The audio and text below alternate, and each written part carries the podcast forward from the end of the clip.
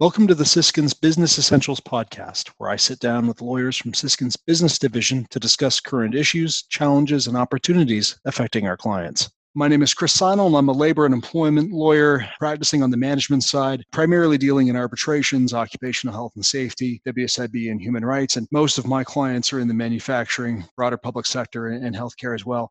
And today I'm talking with Michael Weinberger my colleague over in the business and technology group. And Michael, I just want to ask you, what types of different clients do you generally help out and, and what do you do in your practice? Thanks, Chris. So my practice generally focuses around three different areas. So firstly, I deal a lot with uh, franchising businesses from the franchisor side.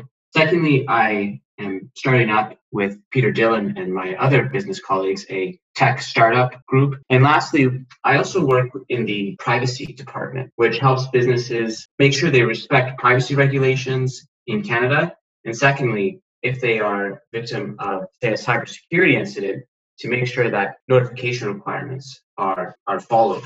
We do that as uh, breach coaches. So how how often does that come up?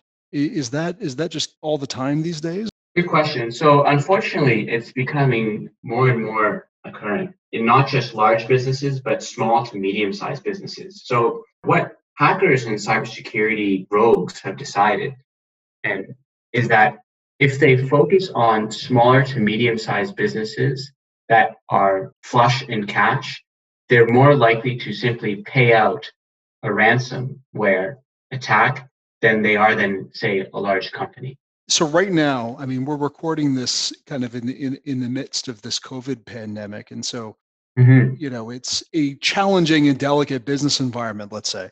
So the significant government intervention all over the place the supply chain interruptions you know obviously i'm dealing with employers who are who are working with their employees it's extremely challenging. Are we seeing an increase in kind of opportunistic attacks that are going on or is it pretty much just business as usual no, most definitely. Uh, hackers have been using COVID as a front to invade company uh, software and infrastructure. So, what do they do? What do they do is they send an email, for example, saying, We are the following government representative. Please click on this link. Congratulations, your company has been uh, selected to receive a government grant, or they'll give out other uh, emails or business. One other thing that they will do is they will use an urgent situation, such as COVID 19, to socially manipulate employees in a firm into transferring money out of a company. So this is an example of business uh, business email compromise. Let's assume that your business is being overwatched by an attacker. What they do is they have access to incoming mail and outgoing mail. So, but one potential of this is they will send an email from the CEO's email address to someone in payroll. And the email will say, Dear Bob from payroll, it's me, the CEO. I need you to transfer $1 million to the following bank account urgently so that we can secure this COVID 19 funding. Wow. Do they do they come to you kind of while this attack is in the process of happening or is or is is your practice mostly forensic and trying to prevent the next one? So good question. Our practice focuses on the preparation and the remediation. So we go the whole wheel the, the whole life cycle of the attack. But what happens is say a business has an attack they come to us and as breach coaches we guide them through the process of a cybersecurity attack. We put them in touch with the proper forensics individuals. We put them in touch with the proper service providers to make sure that they can mediate their cybersecurity issue. Now the reason it's important to have a lawyer on these kind of events is because when the lawyer becomes an integral part of the remediation, all of the documents are protected by solicitor client privilege. This lowers the risk that when a company is being sued, they will have to give over documents to authorities and potential plaintiff side lawyers. What other types of, I guess, challenges, or are you seeing other challenges that are coming up right now from clients that are coming to you that are, you know, that you're seeing now that you might not normally see? with uh, with my practice because employees or employers rather are you know facing for example cash flow problems they don't necessarily have the orders to fulfill and so the the work isn't necessarily there so they're faced with these tough questions of are we going to lay off our workers? Are we going to furlough them with government funding? Are we going to send people home that that fail temperature testing that we've just implemented? There's a whole bunch of new issues that you know if you'd sat me down six months ago i never would have imagined we'd be dealing with. And so you've just given a great example of a situation where opportunistic individuals are taking advantage of this pandemic and carrying out attacks on your clients. Are you hearing anything else from your clients, whether in, in privacy or other areas that, that are posing challenges that are kind of unique to this time? Yes.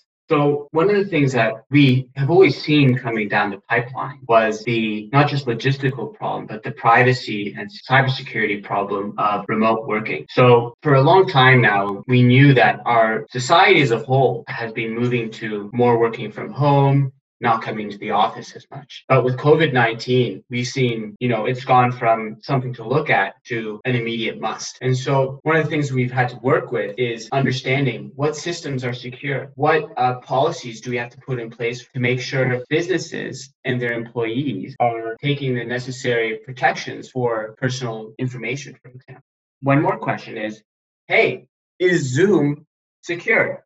Right? We've all seen in the news issues like Zoom bombing. Can you answer the question? Is Zoom secure? Zoom is not as secure as other options. In fact, I believe Siskinds has taken the position that we'd rather not use Zoom. The better alternative would be to use, say, for example, a professional email host like Outlook.com to send your emails as opposed to using Zoom. So one of the things that's affecting, you know, a number of our clients is is the government restrictions because I mean entire workplaces are shuttering and I mean that's not unique to to labor and employment clients it's going to be everyone. Are are your clients seeing an impact or are your clients being differentially impacted by uh, by the types of government restrictions and regulations that we're seeing coming out right now? So so shifting more to from away from the cybersecurity side, to the franchise side. We've seen that uh, franchise businesses have been differentially impacted. So, for example, let's assume that I own a cleaning franchise. This COVID 19 has brought government challenges, but also uh, business opportunities. But more specifically, let's say you own a restaurant franchise, right? Government impositions have made it such that dining in is no longer a possibility. So you have to work around the regulations. You have to make sure that you have the right kind of processes to give takeout, for example.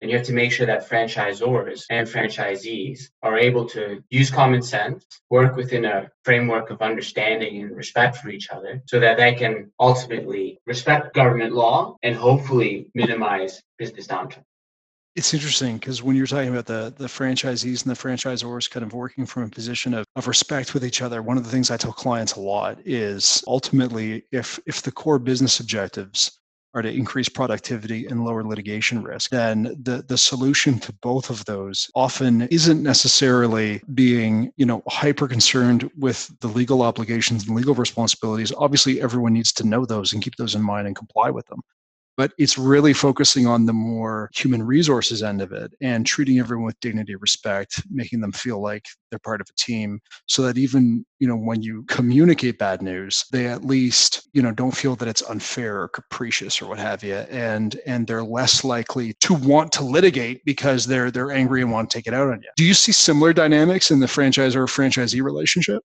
Yes, most definitely. If you have a precarious relationship between franchisees and franchisors, and one party wants to strictly impose rules, such as, say, for example, the franchisor that is not willing to accept lower payments, it can create a, an unprofitable environment and it can damage the reputation of the franchisor long term, which in turn reflect which in turn will reflect upon the profitability of the franchisor. One thing I'd like to also mention is it's not just between that idea of respect and getting along isn't limited to only businesses. They did a study in the United States that found doctors that spend at least 10 minutes with each patient were far less likely to be sued. And the researchers concluded that's because people don't want to sue people they like. Absolutely. If you have a good working relationship with somebody, the first thing you're going to look to is not the courthouse, but you're going to sit down, mediate something, figure it out, brainstorm, and hopefully you can come up with something even better. Absolutely. Out of curiosity, we've seen such a dynamic shift in operations, like especially when you're talking about food service, for example, and people have had to. Well, I mean, at this point, the dining rooms are still closed, and so if you can do takeout, fantastic. Uh, and if you can do delivery, okay. In this situation where people have had to be extremely dynamic in, in how they're delivering services. Are you seeing who's driving that? Are, are, are, the franchisees largely left to themselves to figure that out? Do they talk to each other or are they getting direction from the franchisor? You know, how's that working? So, what are the benefits of joining a franchise system as opposed to opening up your own business? Is that you're able to leverage the resources of a franchisor and the resources of other franchisee, meaning collectively you have a greater network and a greater set of resources to help go through these times of thin in order to make it to those times of thick. So what we've been seeing so far is uh, franchisors have, for the most part, been acting pretty reasonably. They've started kind of, they've started with the low hanging fruit. They've said, don't worry, you can skip this payment don't worry, you, you can reduce your advertising, uh, your mandatory advertising fees. We get to really see, though, what's going to happen when tougher decisions have to be made you know if we if we start to look out and if we look kind of three months six months nine months out you know a couple of things if we if we stick on let's say service delivery, anything that involves an enclosed space, anything that involves a dining room, it wouldn't surprise me if we see, you know, limits on how many patrons can be in a place at any given time, even once the dining rooms are open again. All of which is going to negatively affect profit, which in turn I, have to imagine is going to add some level of strain to the franchise or franchisee relationships.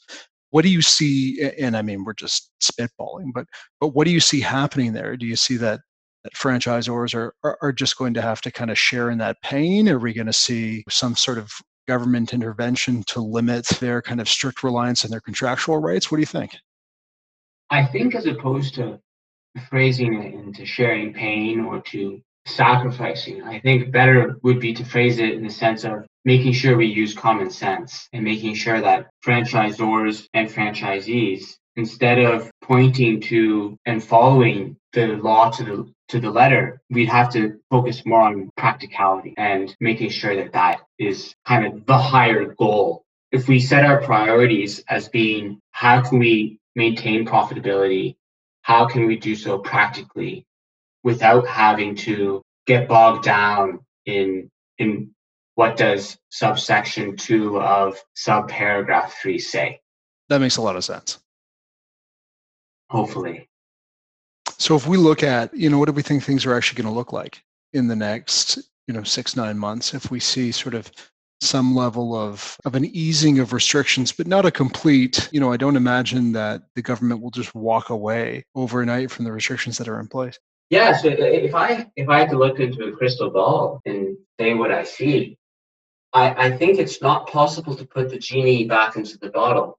And what I mean by that is businesses employers, employees, they'll have to say, hey, working from home, it's not that bad. Hey, using uh, Skype, do our meetings, it's not that bad. I think it'll become a lot more socially acceptable to have remote working workforces. And I don't see a total return to what we had before. And so as we move into that, if we if we get a more dispersed workforce, which which has has positives as well. I mean, if the employees are productive at home, and you can have less physical space in your office fantastic right then then from a from an information security point of view and from a privacy point of view you know is there any is there anything new that comes out of that or are we just going to see a ramping up and a you know g- getting where we probably should have been from an information security point of view years ago we're just going to get there quicker because the impetus is now there or are there any new procedures and policies that are going to need to be put in place that that we might not have thought of years ago? Yeah, so we're going to definitely need uh, a new set of legal tools to make sure that a remote workforce is safe from a cybersecurity perspective. So, for example, training your workforce on how to properly use a secure Wi-Fi network. So when you sign up to when you're working remotely from Starbucks, understand that there's a risk when you're using that free public Wi-Fi. Or for example, making sure to that employees use a clean desk policy when working at home. Or for example, making sure that employees making sure that employees again practice proper cyber hygiene. Now that's not new, but rather we're going to have to reinforce these ideas much more than we have in the past. Yeah, and what's I mean, what's I find so interesting about this is if we we can assume with some level of certainty that there's going to be an increase in the number of people that are working remotely. Don't know what that number is. Could be 1%, could be 50%, who knows but there's going to be some level of increase. What I'm intrigued by, because I don't know what's going to happen, is most of the legislative obligations that are on our clients right now, that are on employers, Employment Standards Act, Occupational Health and Safety Act, Human Rights Code, what have you, they're based on a system, on a model that's 100 years old and, you know, comes out of manufacturing. They'll take it for granted that there's a workplace that isn't your house yes. and that it's separate from it and yeah you know we've been doing working from home for for 20 years if not longer and it's always involved kind of trying to to fit that round peg into the square hole. I mean if you're being really really diligent and detailed about it you'll have an occupational health and safety plan and a workplace violence assessment for the worker's home office. You'll have them locking their files away, and you'll you'll have all these procedures in place. But but always it seemed to be kind of strange to take these existing pieces of legislation or the occupation or the um, you know Employment Standards Act, where most of these minimum standards and it's the employer's obligation to ensure that they are enforced are predicated on the assumption the supervisor's right there watching the employee. And, and, so that like what I'm really intrigued by is if this becomes a widespread societal change, that legislation is going to have to change. Yes. Yes. And I, I don't know what it'll look like 10 years from now. Well, Michael, thank you. Uh, thanks very much. Is there anything else that you want to talk about? No, I think that's good. I just like to encourage everyone to uh, practice safe cyber hygiene and safe physical hygiene make sure you wash your hands, but also you change your password, you use strong passwords, and that you avoid, for example, password logs um, that keep all your passwords saying Google Chrome. Those are uh, those are really easy to break. Oh, I, I live with like those are those are my bread and butter. I don't remember all my passwords. Yeah, I'm sure they have your your credit card, your debit card, your social security number. Uh, watch out. What about when my iPhone asks to remember my password? Am I supposed to say no every time, or is it or is it okay because it uses my thumbprint to actually put it in? Well, that's a great question, and I'd love to know the answer. I don't know. awesome. That that's for the next time. Yeah. Well, if any of our uh, listeners have any questions, you can always check out Siskinds' website at www.siskinds.com or Siskinds on social media, which is at Siskinds underscore LLP. My name is Chris Seinel, and I want to thank you very much for joining Michael Weinberger and I as we discuss the business essentials of privacy and business law during COVID 19.